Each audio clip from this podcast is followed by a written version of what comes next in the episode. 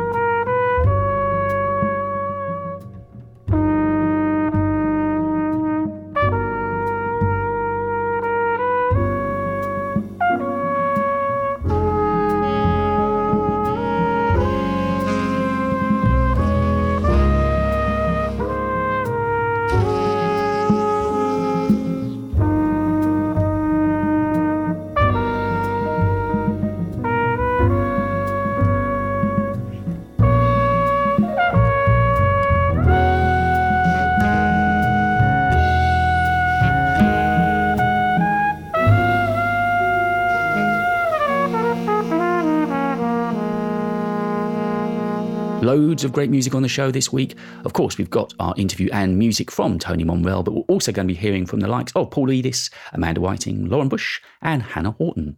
Now, an album that caused a storm when it dropped early this year was the latest album from the Nigel Price organ trio, Wes Reimagined. It's got a stellar lineup on it, including Snowboy, Joel Barford, and Ross Stanley. And I decided on the show this week we should play track number one from the album, Kariba.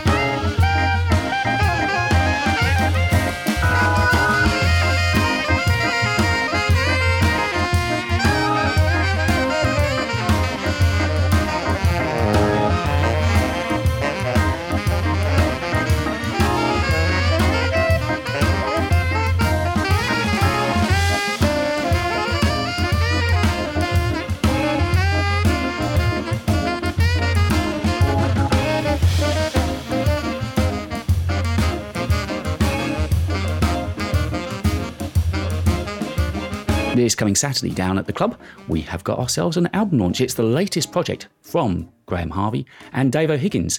It's uh, going to be a swinging night, it really is. So, what I thought we'd do, just to get a little flavour of the kind of music you can maybe expect to hear down there, is play a track from the Rob Luft and Dave O'Higgins album Locomotive. And we will be hearing from Graham Harvey later on, as he was on the Vilma Barn album. And I've got a track from her lined up ready to play a little bit later on. But let's go to the Luft O'Higgins album and play now Locomotive.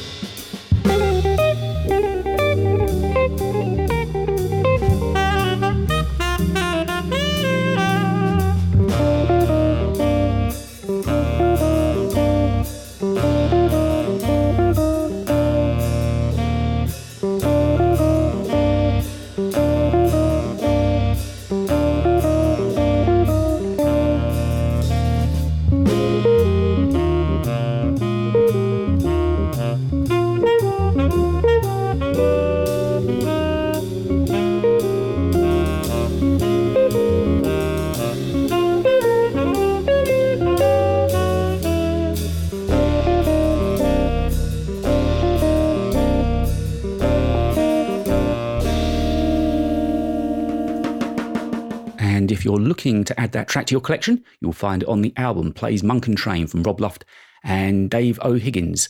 And uh, somebody that's got an album release coming out a little bit later this month on the 22nd of September is saxophonist Hannah Horton. The album is going to be called Inside Out. And in fact, sometime this week, I'm going to be sitting down with Hannah and recording an interview, which you'll hear just ahead of her album launch down at the club. But uh, just to give you a little taste of what you can expect to hear on the album, this is the lead single, Keep Walking.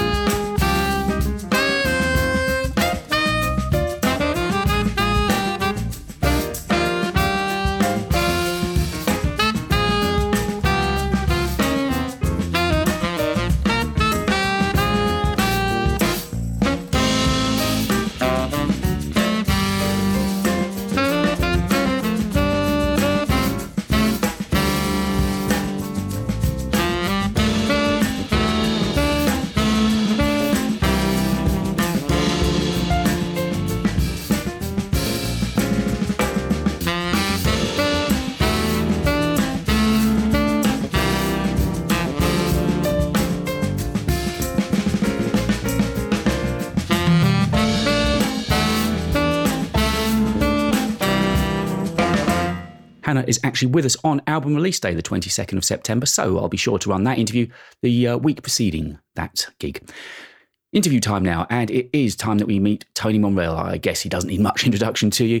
For many, many years 15, 16, 17 years, lead singer with uh, Incognito, but of course, very uh, successful in his own right as a solo artist, super creative, got lots to say. I'm sure you'll find the interview fascinating. And during the interview, he talks about the recording of a track with the Lungau Big Band. So I thought we'd start off the interview with that track, and this is With Your Love. Straight ahead, jazz and conversation.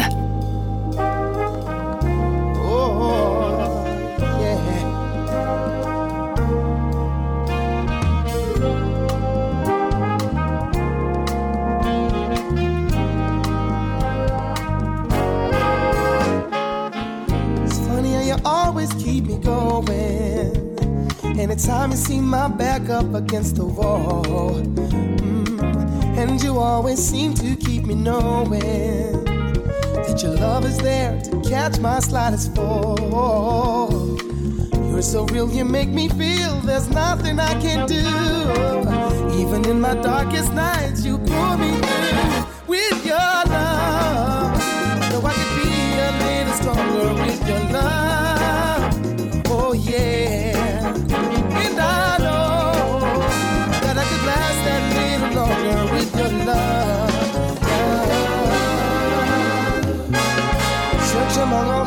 Stars, the brightest of them all you are. Nothing in this life compares to you. You're my every reason why, my sweetest song, my lullaby, more than amazing through and through. Beyond my faults and see what I could be. Never will you leave my side, that's guaranteed.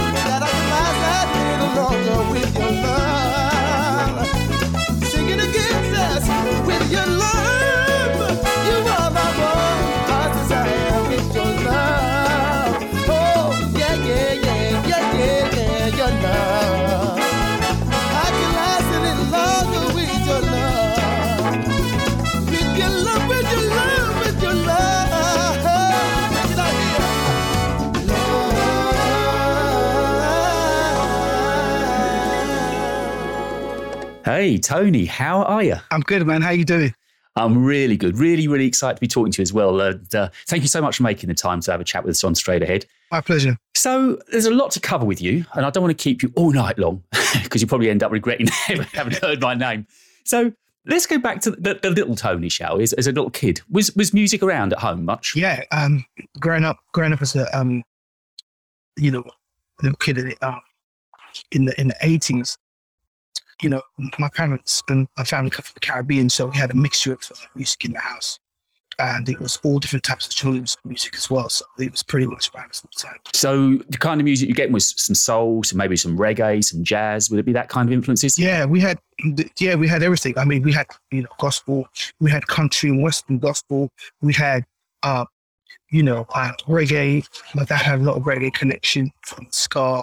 And then also like, you know, my, my uncles came younger than my parents. They were collecting vinyl. So that's what was introducing me to funk Right. to to soul, you know, a little bit of jazz and stuff like that. So that's kind of how that whole thing um, came about. So Were you growing up in London? yeah, I grew up in London. Yeah, I grew up in a little area called Nunhead, which is part of Peckham. Yeah, I know it. Yeah. SE15 South London. And so yeah, at, that's where I grew up, man. at school, I mean, did you do any church singing, or was it school that you got singing? And how did it all begin to develop for you? In terms of the singing thing, that, that came that came while I was at church back. I started off. I, got, I was in that wave of the 80s where hip hop, rap music, and the whole industry had a massive effect and impact on the UK. So at that time, it was not just about the music, it was also lifestyles, clothing. There was so much stuff that came with it. So that was me for several years. And like, the singing came later on, about the age of, I want to say 18, 19. So you didn't begin to develop your voice until then. Yeah, till then, I mean, you know, I remember singing at my grandparents' church when I was about maybe six, nervous, and I had to sing part of this kind of like cherry concert thing they were doing. But apart from that, and I, I, I loved music. I loved the art of singing, but it wasn't my first choice. And so I never really paid any attention to that. It was more just about um, b-boy and, and writing and uh, rapping and stuff like that. So that's basically what happened. So you enjoying being part of the scene, but hadn't really taken a thought of Yeah. a profession seriously. Absolutely, yeah. Until until when I got to the age of about 18, 19, I joined the youth choir. Um, because I thought, okay, I really do like this, and I was singing a lot more at home. And it just so happened that me joining the youth choir was a way of me thinking I'll be amongst other voices, so my voice wouldn't be so out there, but there's a way of me learning. Um, which didn't work too because that's rehearsal I went to. They were like, "We love your voice. You're singing the solo." So- so- were, were you shy at all then? It sounds as if maybe you were a little bit shy as a youngster. yeah, I was. Yeah, because the thing was, I wasn't. I wasn't. I wasn't shy. Like doing, doing when, I did my hip hop stuff in that group and that, that was that was different because it was big collective. But then going into the whole realm of singing, and where you can easily go out of tune if you're if you're a rapper and you're you're dropping lyrical bars, it's easy to kind of like fall into a flow, and it's not so hard to to be able to distinguish if there's certain errors right? So for like timing or pronunciation and stuff like that. But when it comes to singing, it's very easy to go flat, very easy to sing sharp, Mhm. uh, and where your vocals can stick out like a sore thumb. So then once you got to that, this pivotal age, sort of 17, 18, 19, uh, well, actually, just going back from that, when you were leaving school then, what was the game plan? What were you going to do for a living? What was the chosen profession for Mr. Momrelle going to be? Well, do you know what? Like when I was in secondary school, a friend of mine who's actually now one of the uh, main producers at um, Radio One and One Extra, we were both in the same class at the same school. And the school I went to a school called Kingsdale Mm-hmm. school and it's based in, in Dulwich. Um, and, you know, a lot of musicians have gone to that school that was well known for its music department. And so what happened was I was still freestyling and rhyming and stuff like that. And he told me one day, hey, the DMC Champions is going on championship in London to, to this afternoon or tomorrow. Um, but it's on the school day. So if you wanted to go, we'd have to truant. So he was like, you should definitely enter. So I was like, and you know, all these famous DJs from America were coming over. So for me, it was like I wanted to meet all these people and be that experience. So I entered, and lo and behold, I was there from 11 a.m. till 9 p.m. Um, because I was going through all these different heats, and I came third. Wow. So what happened was when that happened, I thought, you know what, I really, I really think I can do this. I'm going to do this. And then there was a producer from the BBC that they were producing a TV series at the time called The Lowdown. Mhm. And that was a show that was around the time of like the, the, the Blue Peters and stuff like that, but it was purely around children. So the presenters were children, and each subject each week could be a serious thing. One could have been about moving away from your friends to a different area. One could be about, you know, bereavement. And this particular episode, they wanted to talk about rap music and the influence that it had uh, culturally and everything else. Mhm. So they they wanted to know a bit about me, interviewed me, and then my group, the guys that I hung around with.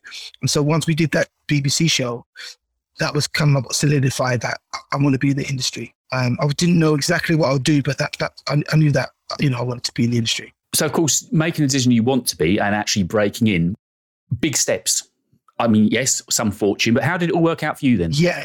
Well, the thing was, it was like when that happened, it, it, it wasn't the case that I started singing Mhm. and then, you know, my career started.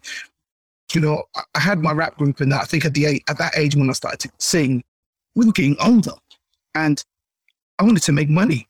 Everyone wanted to make money, and it Of course. to that point of like, you know, there's so much my parents can take. I've got to go get a job. I've got to get on, you know, get on the workforce and stuff like that. So, at that particular time when I was doing that, um, some as soon as I left school, friends were going to college and then studying college and university, but they had, which was the youth training scheme, the YTS scheme. And so I, I wanted to have some form of skill under my belt so that down the line, if anything, I'd have a job at the end of it. Mhm. So I was doing that and then I was working uh, in marketing. Um, so at that age, I landed a job and I was still getting into singing, but my main focus was now singing's a hobby, Yeah. it's a passion that I would love to, to make a career of. Right now, I've just found a career and it's doing really well for me, making money. So basically, after some time doing that, I'm still singing and I was developing my, my singing craft. And a friend of mine contacted me and said, Look, I've got this music agency and I'd love to book you for a vocal session. I need your friends. You've got friends in the right places, haven't you? Radio One producers and the, the network came together. You know, it's like, I- I think what happens is when, especially when you, you come from like a, the, the kind of church that I went to is very musical orientated. So you have singers, musicians, keyboardists, drummers, bass players, and some of these, you know, were professional players. So they were at church on Sunday and at rehearsals, but you know, they were full time musicians that were Mm. playing on different TV shows and stuff. So that was kind of how it it, it fell together.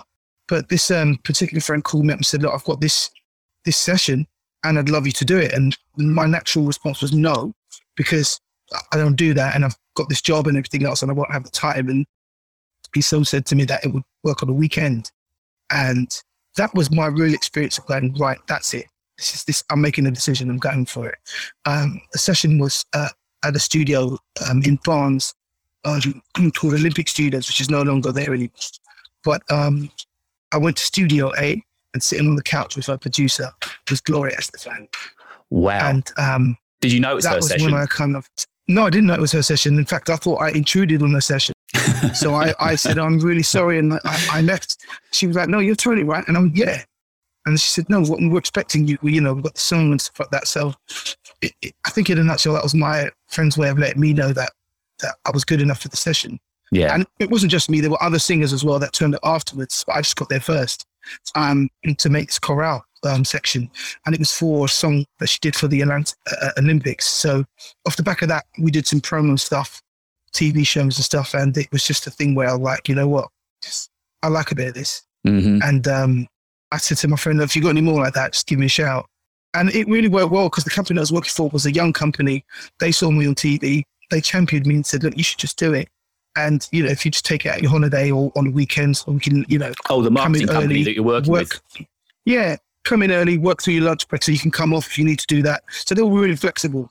And so it just led me on to doing so much more. And then just ultimately got to the point where the, the money that I was making doing all the sessions stuff was surpassing what I was making as a living as, as a career. So I just thought, well, hang on, I must be good enough. And so I just took that, that jump.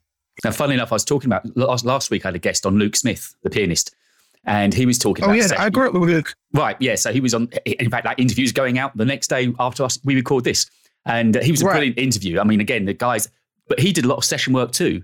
And That's right. We did a lot of the same sessions. right, and I saw that on one of your albums, Tony Remy's on there. I've got Tony Remy lined up as well. So the, the world's a That's small right. place, isn't it? So, That's right. Yeah. but we were talking about the benefit of session work and a great way of learning your trade as well, because you're thrown in. He was describing it kind of like basically they're employing you, so you've got to sing their style, perform their music, and it's a great way of That's right. learning different styles. That's right.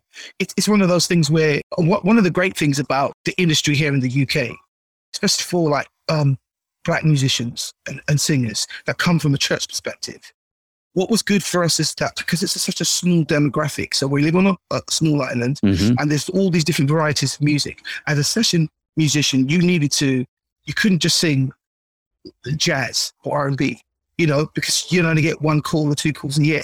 So it was a case of like learning pop and then being able to branch into some stuff that maybe a bit classical and stuff like that. So what it did was it gave us a rounded approach to different artists and different genres of music. And um, that was really beneficial because that was part of my arsenal to be able to go, yeah, I know that style, I know this style. And so that, that was a big, you know, big help. And so as your career's going now, you said that obviously you left the world of marketing, this became a full time thing.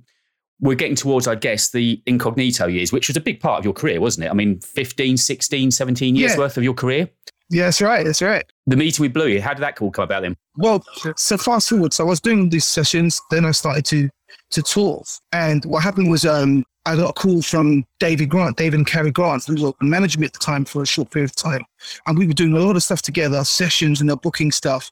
And um, he called me up and said, look, you know, I've got this this this great session that's going to turn into a tour. It's working for Robert Palmer. And so I was like, man, Robert Palmer, I'm in. Yep. And so happened that they wanted me to to uh, musical director, big vocal section, a 12 piece male vocal section that he wanted to take on this US tour. So, you know, we a few of the guys we all were friends anyway, knew some different stuff. And then one of the guys I knew of, a guy called Xavier Barnett, and uh, he was a, he was a singer that was known for singing the Eurasia and some other big acts. And after that particular, you know, we'd be we bonded, been on the road for like four months, bonded, and he landed the gig in incognito.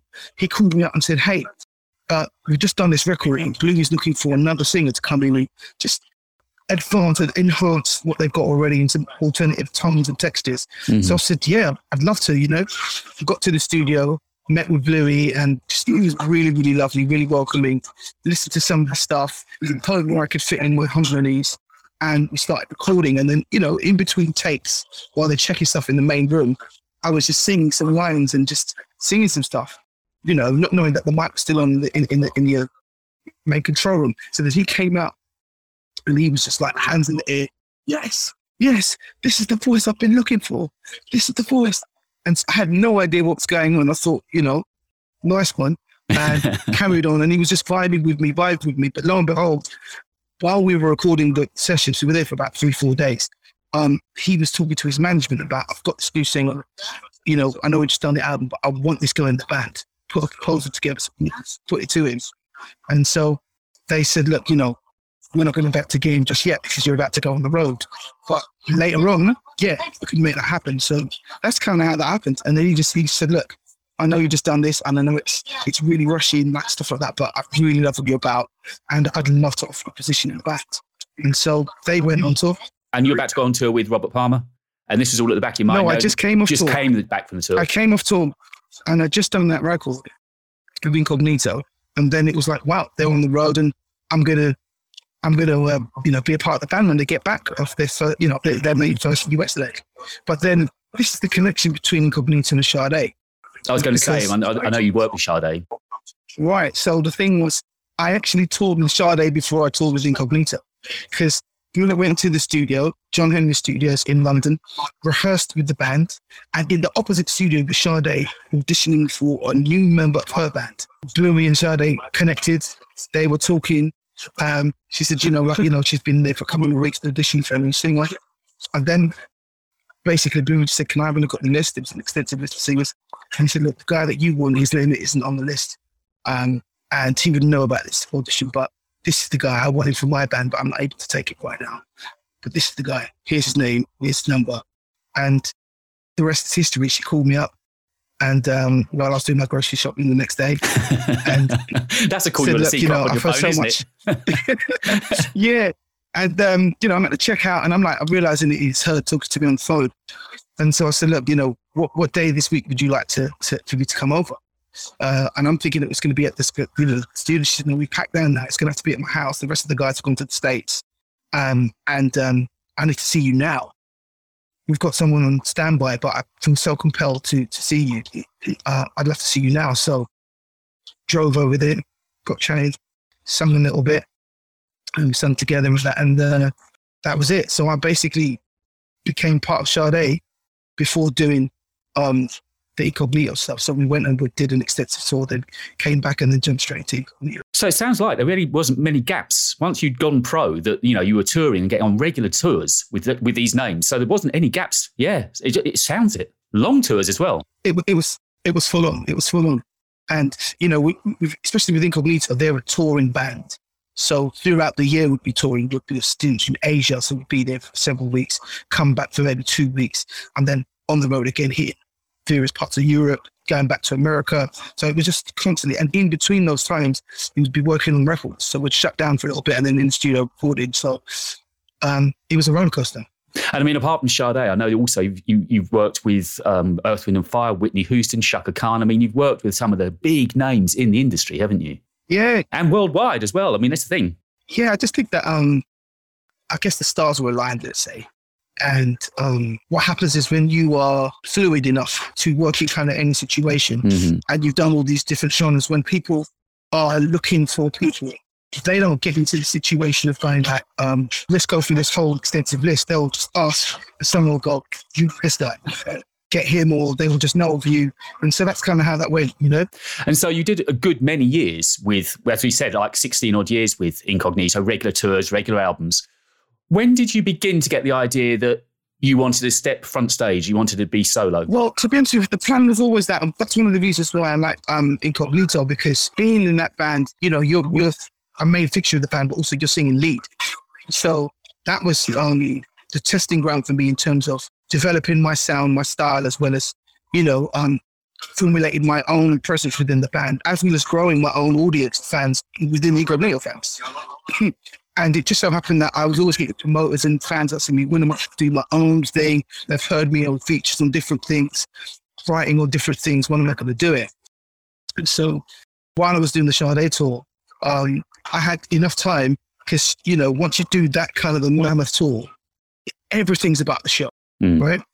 And so you've got a lot of time in your hotel from, and there'll be days off and stuff like that. And all you're doing is that show, you know? So I had time to, to write with it, with Incognito was it was like moving around all the time, not too much, loads of interviews and stuff like that. So the pressure was a little bit off me. hmm I'm doing the Sade stuff. I would do basic interviews and I could be in my room in the hotel suite and then just write and I'd have all my stuff up, started writing. So it gave me time to write material for an album. So that's kind of how, what happened. Then in 2013, uh, me and uh, um, a business partner at the time, Oli Lazarus from Reel People, uh, got me involved and did an EP.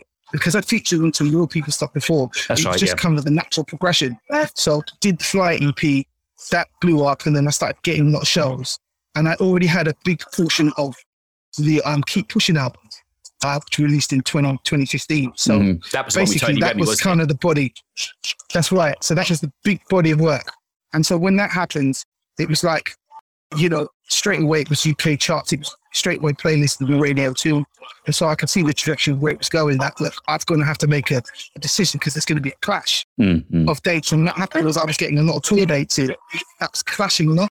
And so it's just a natural kind of thing to go, look, I'm going to have to reduce what I'm doing at Uncle and, and focus on that. And so it's not like I completely left the group, but it was a thing of like, it's the way that I, the analogy I, how I put it is, you know, to my parents' house. You know, when I get to a certain stage in, in life and maturity, you move out, but I still got keys in my parents' house. And it's exactly the same thing of Nito. I've just chose to do what I'm doing for my own self and my own stage, but I'm still part of Incognito. The door is still open. With them. Yeah. So that's kind of how we work as a family, and that's, that's kind of how it should be. And has writing been something that's come naturally to you? Yeah, it did. And you know what happened was the writing side of it all, um, it worked for me because of the hip hop background of formulating lyrics and, Mhm. and prior to concepts. And then when I wanted to get into like serious writing, like serious writing, like, um, um, you know, like, like the pop stuff. So I did a lot of stuff with Gary Barlow's good mate of mine. So we did a lot of pop stuff together to different artists around the world, writing on different things. And I was part of different camps doing stuff for Zomba Records, Jive Music. So like Backstreet Boys and that kind of stuff. So I was writing on all these different projects. And that's kind of what helped me. And actually it was Gary that, you know, we were doing stuff together. And I was like, look, do you know, forget the session. I'll do a come involved with that for free. Let me write with you. Let's sit down and let you sit and work out how you do it. Um, and that was kind of like how I could put lyric to melody concepts and just to get an idea of of, of the way that uh, um, a big songwriter would write. And so that was it. I knew I could write songs. Yeah, and it's just, just honing your skills. Yeah, then. and it just refined it. Yeah, and tailored it into like right, that's what what it needs, and the, yep. the chorus is the meat of the song. This is what we need to focus on. Okay, so in 2015, I released my album Keep Pushing, and one of my favorite tracks that I love to perform off that record is A Million Ways, and this is a rendition, a 2021 version of A Million Ways. Here we go.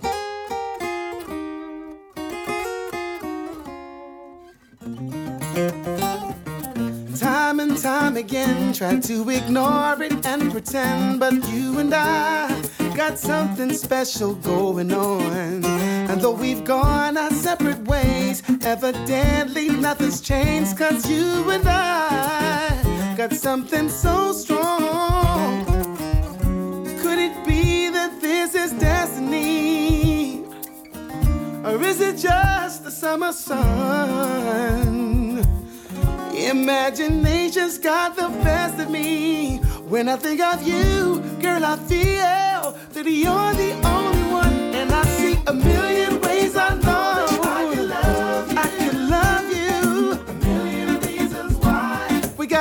this thing going on, girl. I can't go another day without you. This is our moment. This is our time. A summer of love.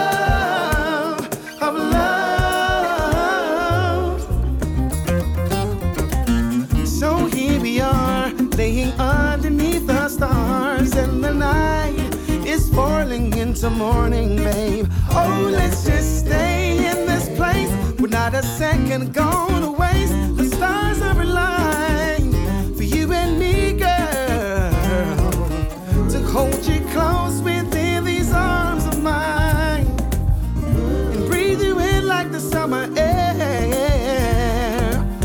and kiss you softly, baby, countless times.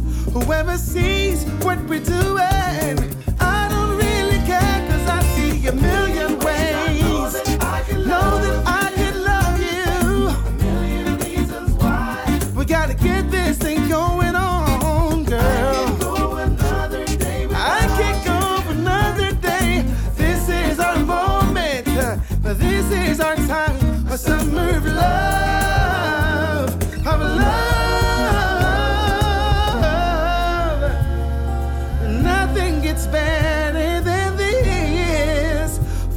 To never end. It's my wish to love you forever.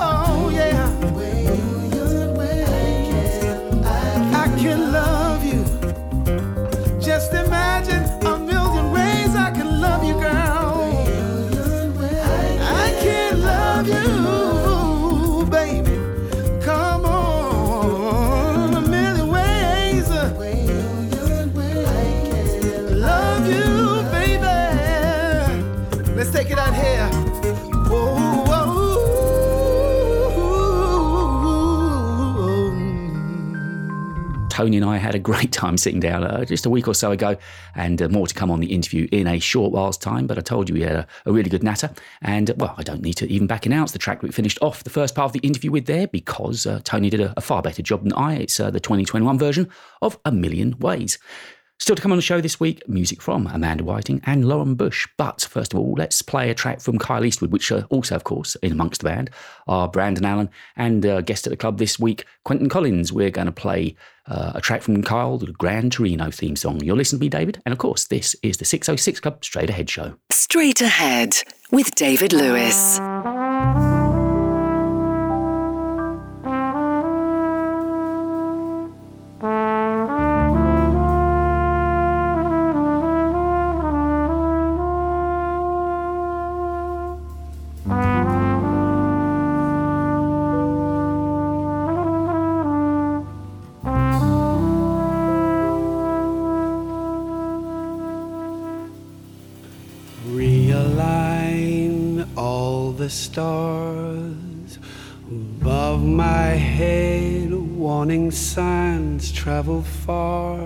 I drink instead on my own. Oh, how I've known the battle scars and worn out beds. Gentle now, tender breeze blows, whispers through a Gran Torino whistling another tired song. Engines hum and bitter dreams grow, heart locked in a Gran Torino. It beats a lonely rhythm all night long. These streets are old, they shine with the things I've known and breaks through the trees. They're sparkling.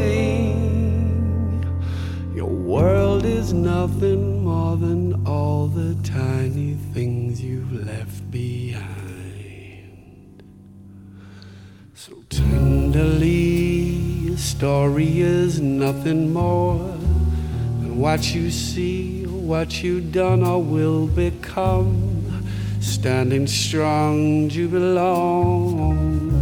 In your skin, just wandering. Gentle now, a tender breeze blows, whispers through a Gran Torino, whistling another tired song. While Engines hum, bitter dreams grow, heart locked in a Gran Torino. Beats a lonely rhythm all night long. May I be so bold and still need someone to hold that shudders my skin they're sparkling. World is nothing more than all the tiny things you left behind.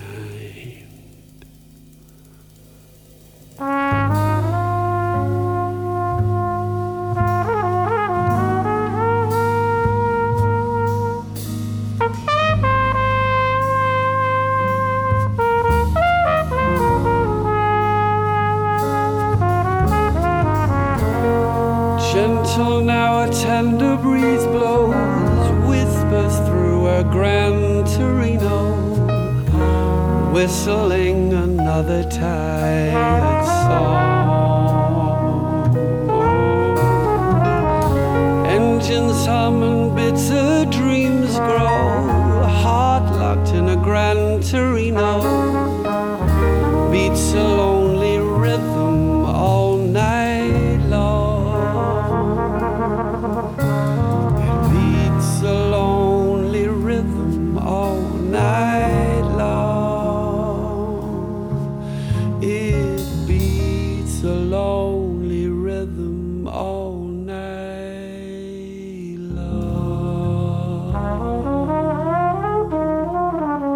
from the cinematic album from Kyle that was released back in 2019. And because of all the various lockdowns, they've only just finally been able to tour. And I know that uh, Quentin was uh, over in France for a good many weeks or months during the course of the summer. They were finally able to play at stadiums and gigs and get that album out and toured. And the track we just listened to, Gran Torino, featured the vocals of Hugh Coltman. Back to our interview with a certain Mr. Tony Momrelle. Let's start it off with Spotlight. Yeah. So, as we continue with this lockdown sessions, I want to take you back to 2013 when I released my Fly EP. This song I love to perform, it's called Spotlight. Here we go. Yeah, the spotlight's on you, girl.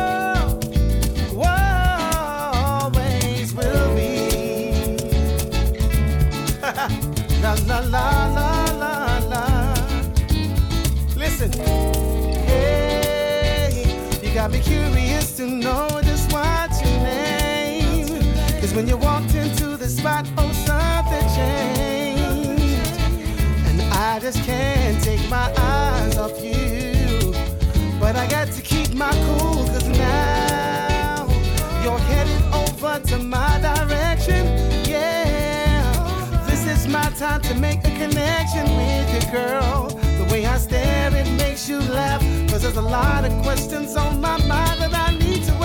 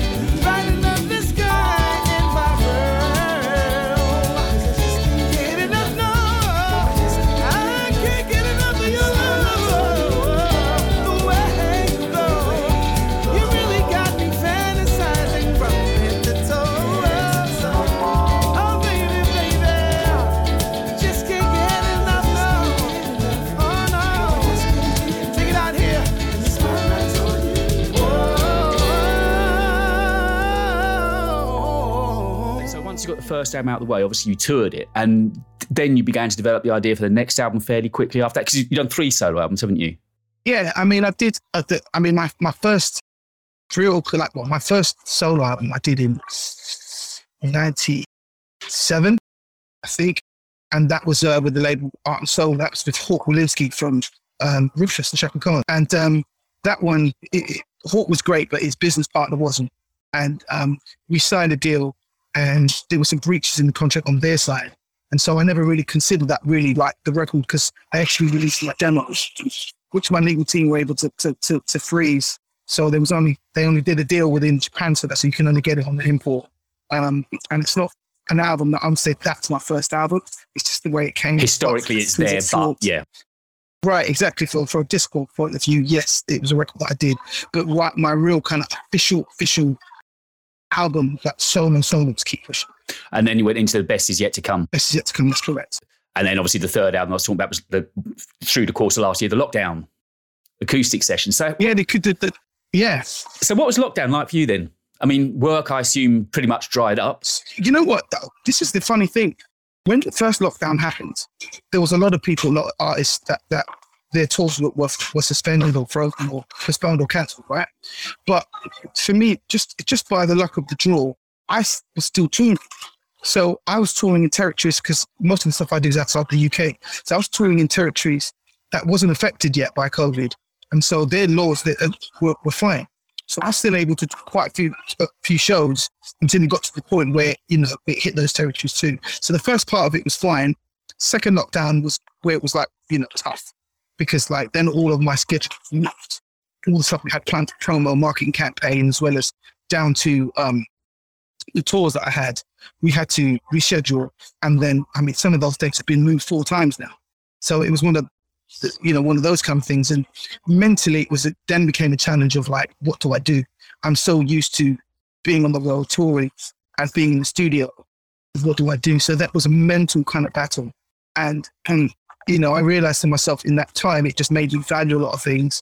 I also realized that this is the first time in 18 years that I've been in the country this long. So it was quite quite an experience. Mm. And and so I just thought, you know what, I'm going to start writing. And I spoke to the rest of my team and said, look, we can work remotely. I've done stuff like that before where I've recorded string or orchestra sessions in Russia and some other territories.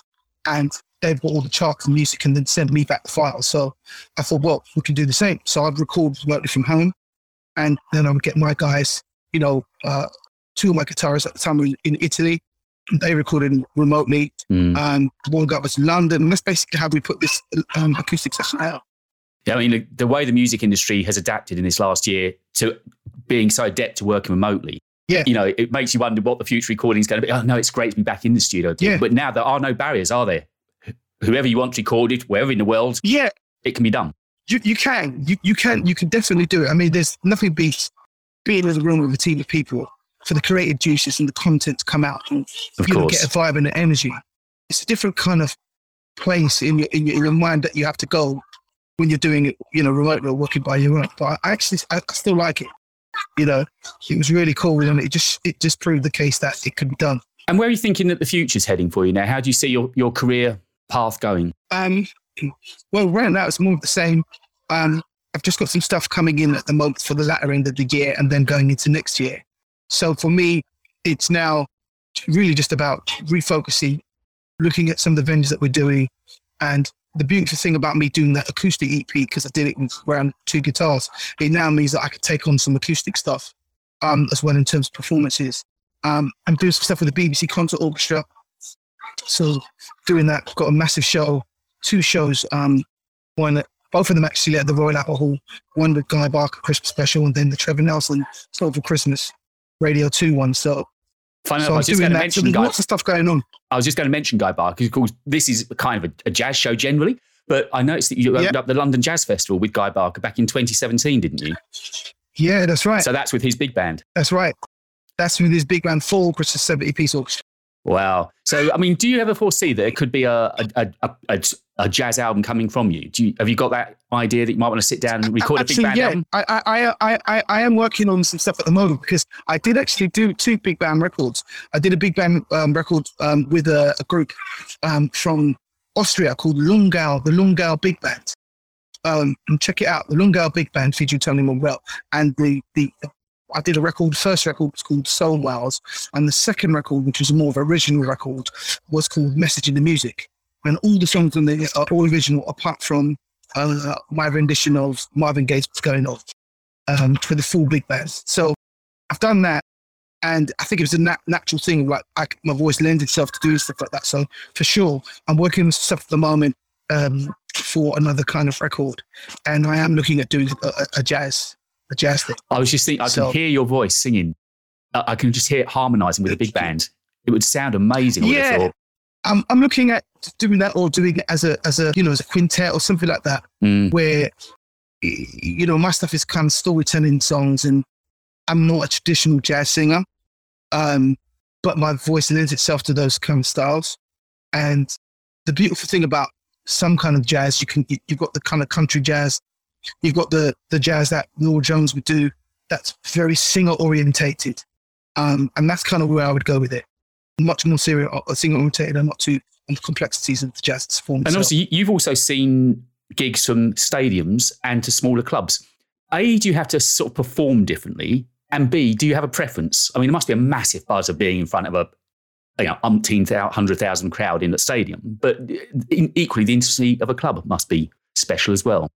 Yeah, do, do you know what? It's like an actor, like, you know, if an actor's working in front of like load of, load, load of, a, you know, a massive camera crew and the director and all that there, and they're doing their art. And then they decide after a while they want to go back to sharpening their tools and go back to theatre where there's no cuts, there's no edits. It's just whatever you do is live. Um, that's how I see it from doing when I do the arenas, obviously in the stadiums. Of course, the show is the show. However, there's such a distance between you and the crowd, even though you can hear them, and you're hearing it in your ears, earpiece pack of like screaming and flashing lights, stuff like that. You can zone, you can really zone out to a degree and zone in. Zone by the atmosphere and the vibe and keeping that show going with the energy. The zoning out is because you just see a sea of flashing lights. You don't really see faces Mm. except for maybe the first few rows. And so I could zone out in the stadium arena looking at the exit sign or I'm looking here and to, to the audience, I, I'm looking at them. Um, but when you're in a, in a small jazz club, it's a completely different setting where you're not having in ears now. You can hear the little whispers. You can see everyone's faces. And so uh, I love the intimacy of it all Mm. and being able to talk more and see how my songs affect Effect, yeah. and have a, and and that's that's the thing to me. So there's something about that, and that only makes me better when I do the bigger shows.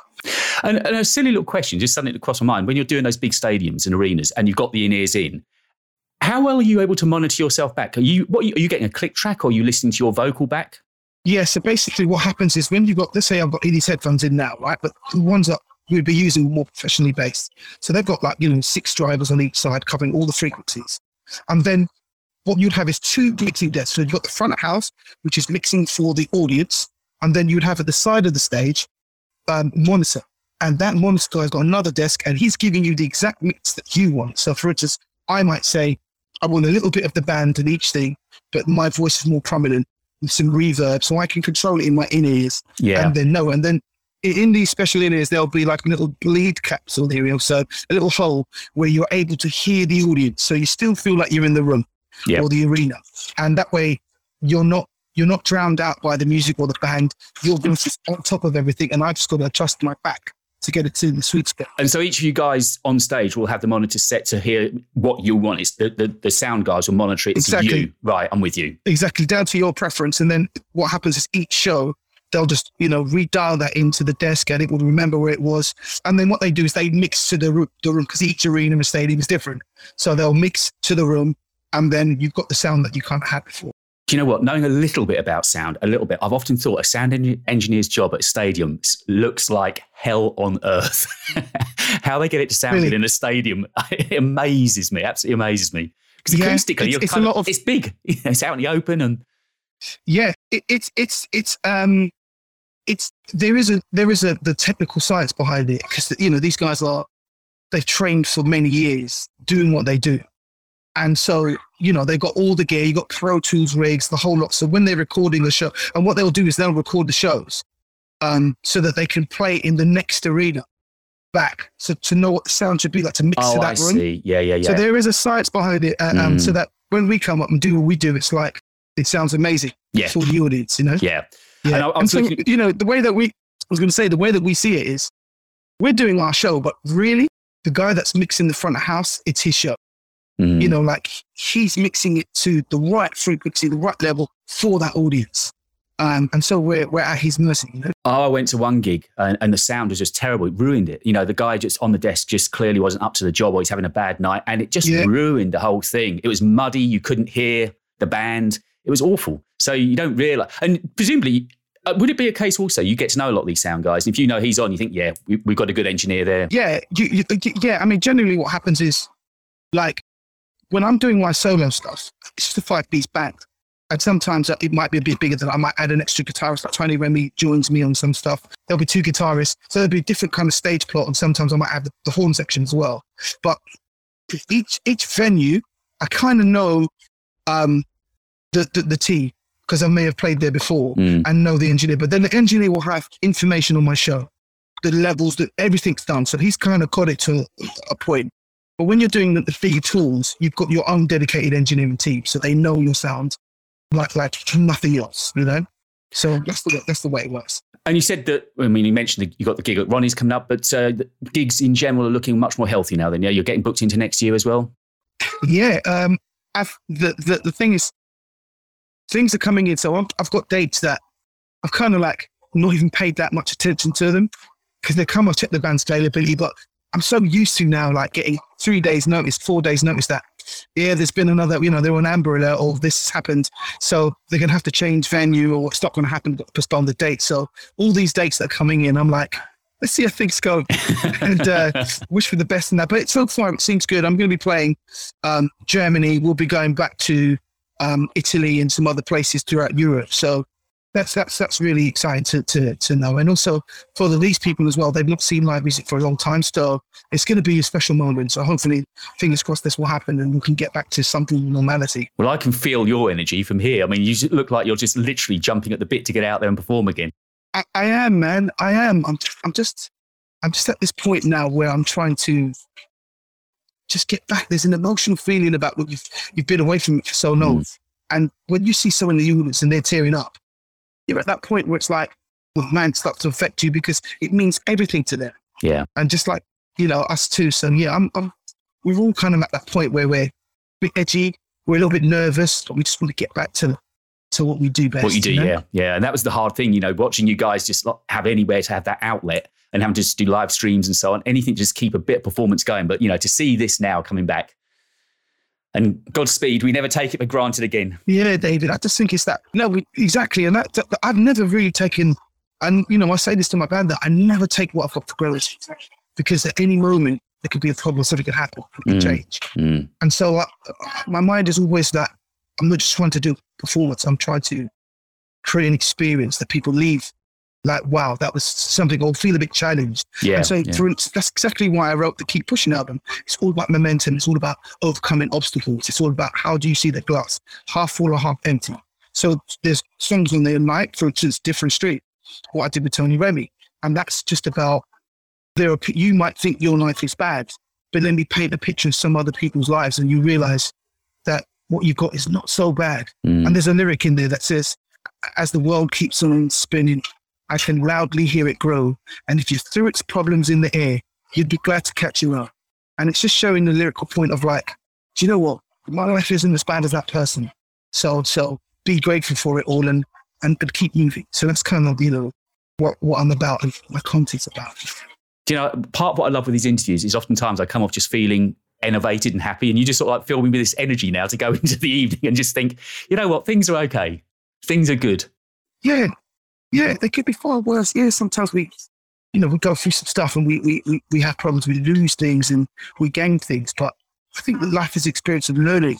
And my thing is that yeah, we've gone through some bad stuff in the last eighteen months, economically, socially, politically. There's been so much stuff. But one thing about the human race, we're, we're resilient, and if we can get through this, we can go. Yeah, we've seen all this, but now I know I'm strong enough to be able to to deal with Come through. whatever comes next. Do you know what I mean? Absolutely, So, yeah. and the beautiful thing is that music intertwines us, and it's a part of our DNA and fabric of life. And I think that's the thing that that that helps people. So I, just can't wait to go back and give out that music. As I say, if people could feel the energy that I'm feeling from you now, it, it's it's almost tangible. I feel like I can almost touch the energy coming off of you. My brother, listen, music is mental health. It is mental health.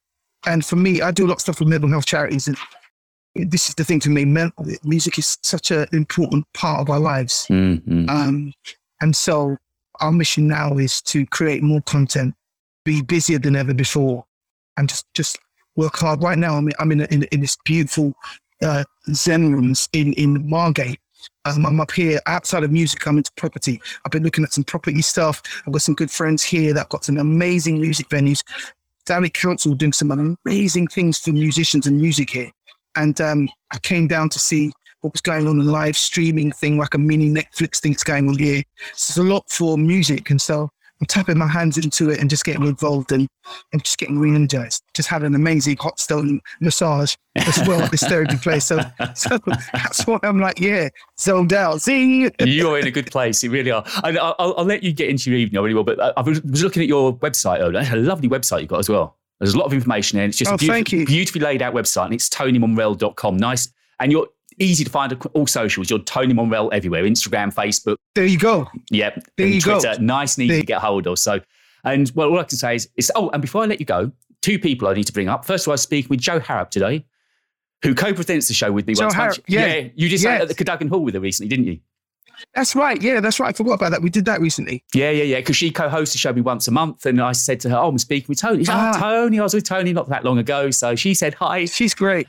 and then I think at, at the at the end also I need to thank David Noyes for setting this up for us. It was David Noyes that was the, the, the man between us. So You know, David has been like somebody that's that's always come to every incognito show, every Tony Momrelle show, with a grin on his face, always front and center, and always been polite. He's never intruded and tried to, you know, it always. And I, I always give him time because for me, I'm just like this guy really is about supporting music. he loves supporting music artists. inside and out. Yeah. Him, himself and also Grant, a guy called Grant Fuller.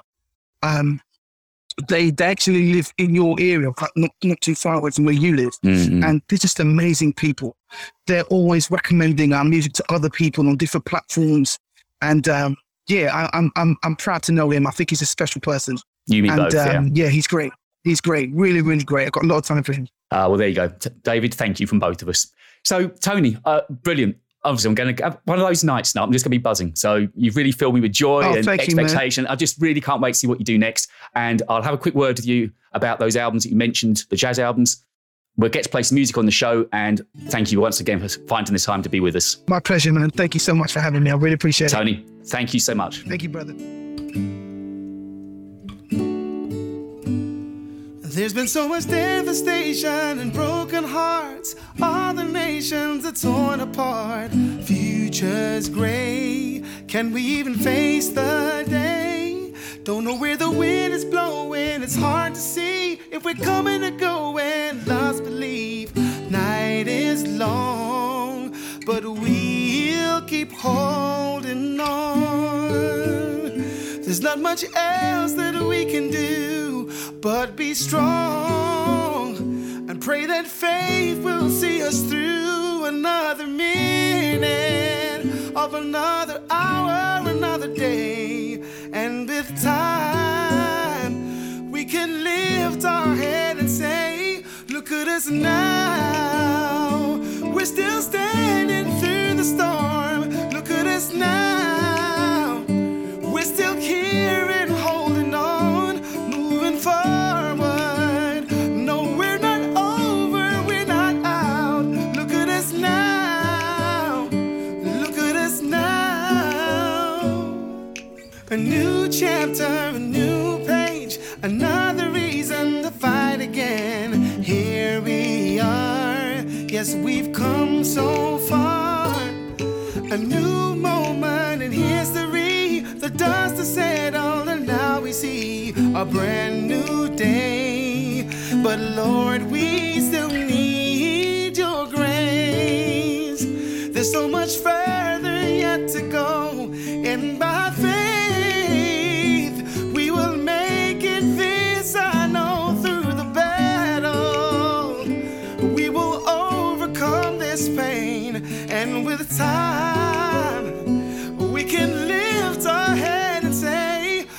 Just now.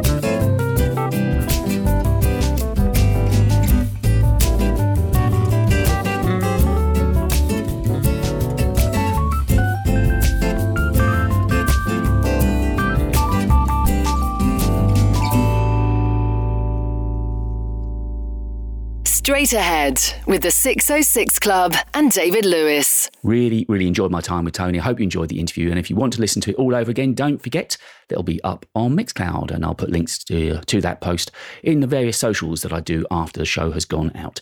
And I uh, just want to say thank you one more time to Tony Momrelle. Hopefully, catch up sometime soon. So, down with us at the club on Friday this week, you've got Jaylee Small. And then on uh, Sunday, uh, in the evening, an 8 pm gig, you'll be able to see Anglo American songstress uh, Sarah Gillespie. She's going to be at the club uh, along with Tom Cawley on piano, Connor Chapman on the bass, James Maddren will be on the drums.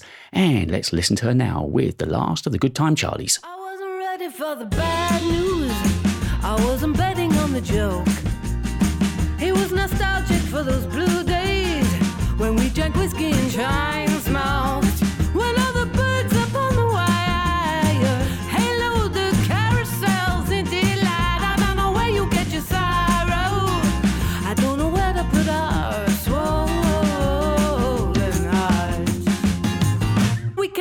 Along a river because they barricade the bridge. You serve your mistress in her tower,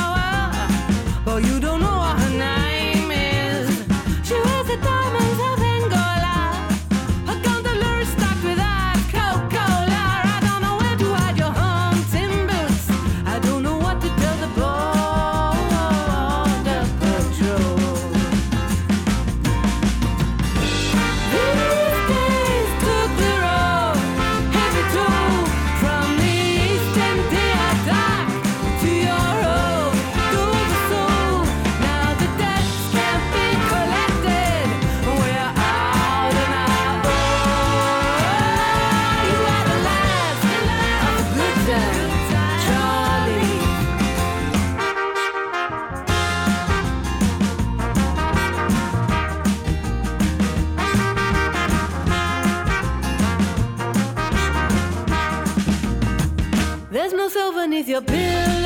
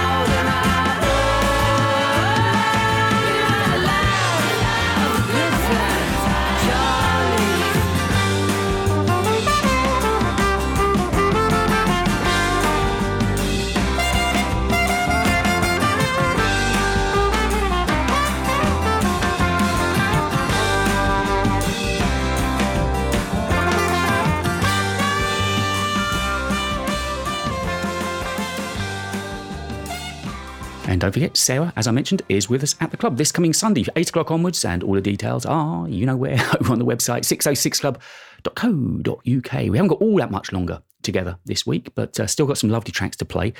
And last week I started to play numbers from Lauren Bush and her brand new album Dream Away got great reaction, so I thought I'd continue supporting the album. That's what the show's all about.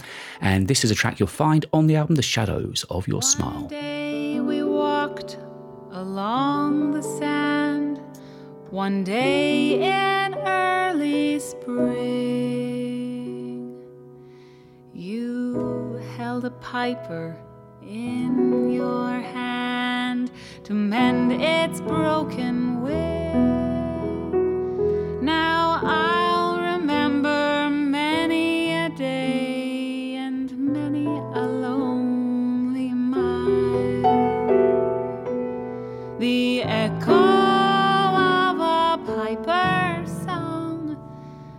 shadow of a smile. The shadow of your smile when you are gone will color all my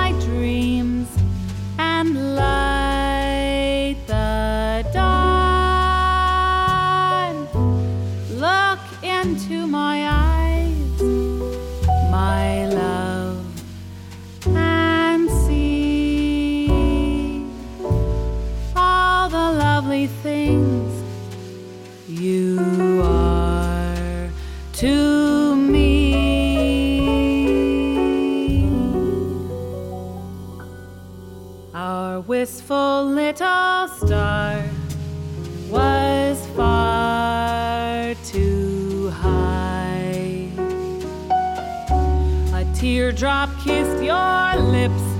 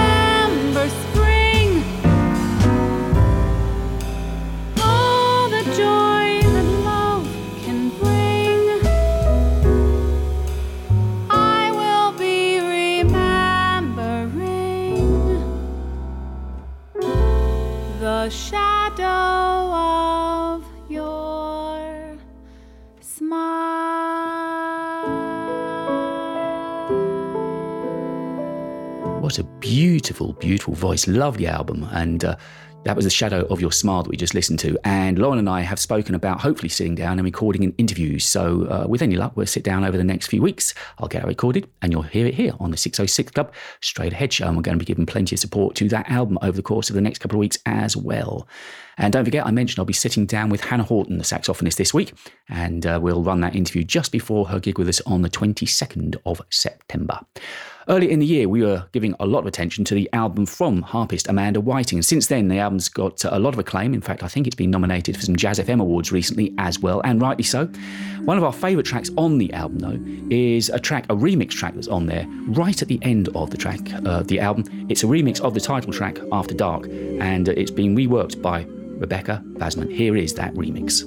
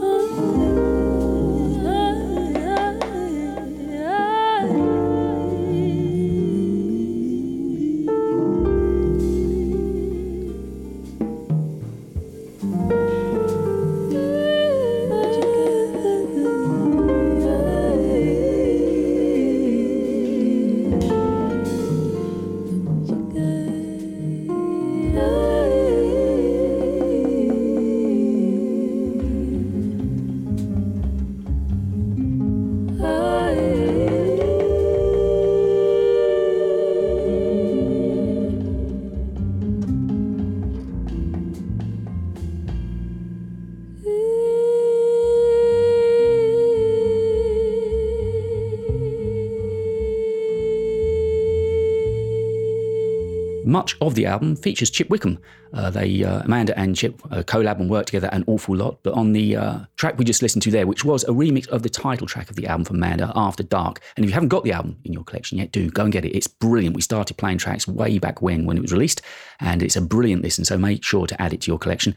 The track we just listened to there was remixed by Rebecca Vasmant and featured the beautiful, beautiful vocals of Nadia Albertson. Add it to your collection. So somebody else that we started to play uh, tracks from last week was Beverley Beirne and her new album Dream Dancer. So let's play another track from the album now, Pieces of Dreams.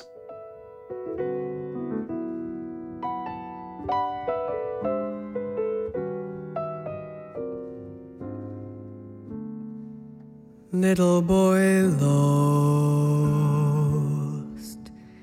in search of little boy found. You go a wandering, wandering, stumbling, tumbling round,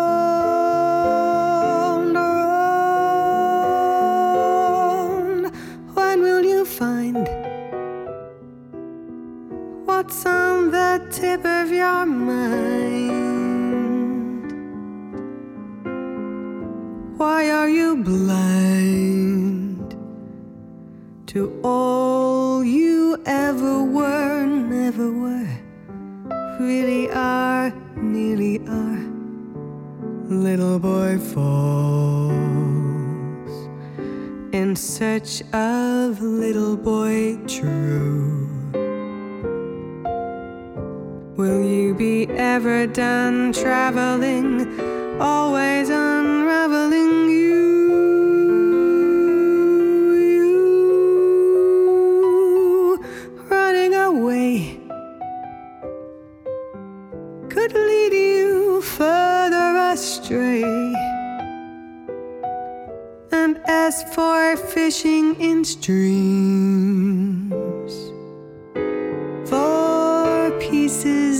Dreams those pieces will never fit. What is the sense of it? Little boy blue, don't let your little sheep roam.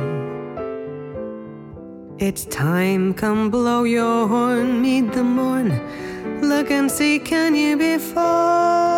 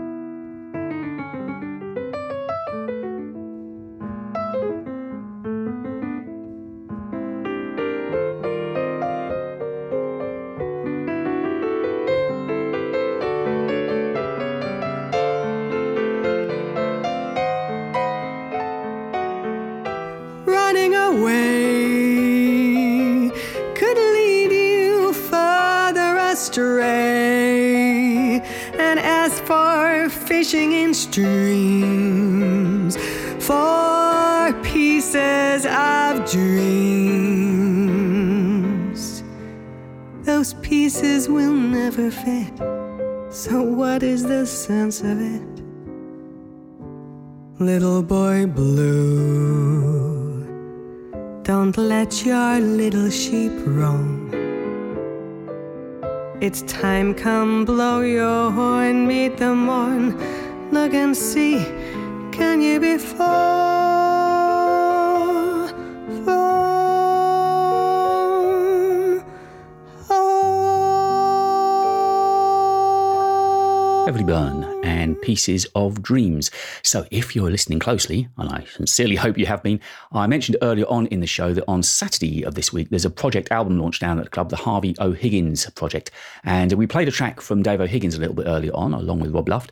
Well, uh, Graham Harvey was actually involved and worked on the album with Wilma Baan, and we've been playing tracks on that album recently. The album is called So Nice, so I thought what we would do to give you a little intro into the gig this coming weekend is play another track from Wilma's album. So let's listen to Better Than Anything along with Graham Harvey. Better than sailing at midnight, better than diving for pearls, better than skiing in Aspen, better than feeding the squirrels, better than finding a horseshoe, better than losing your head, better than anything thought of, better than anything said, better than singing right out loud or being spotted in a crowd, better than anything except being in love. Better than four sets of Dizzy, better than Count Basie's band, better than Rollins and Coltrane, better than being on the stand, better than Ella Fitzgerald, better than Miles' latest news, better than Bill Evans' ballads, better than Joe Williams' blues, better than hearing Lady Day or checking in at Monterey, better than anything except being in love.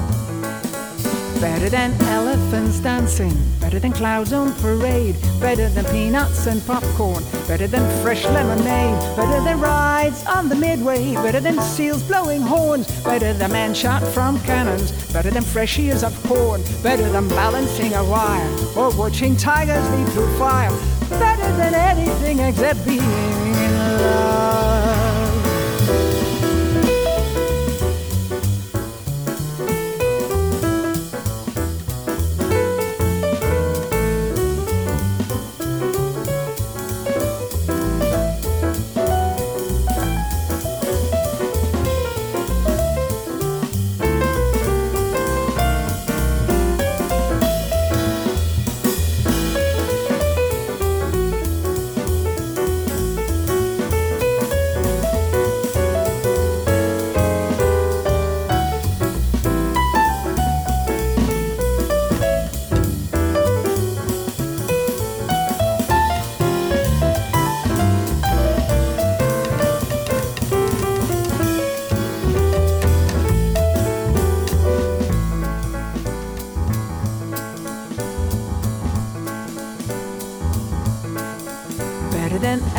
Elephants dancing, better than clouds or parade, better than peanuts and popcorn, better than fresh lemonade, better than rides on the midway, better than seals blowing horns, better than man shot from cannons, better than fresh ears of corn, better than balancing a wire or watching tigers leap through fire, better than anything except being in love.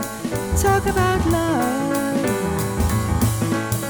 better than Day or checking in at Monterey. Better than anything except being in love.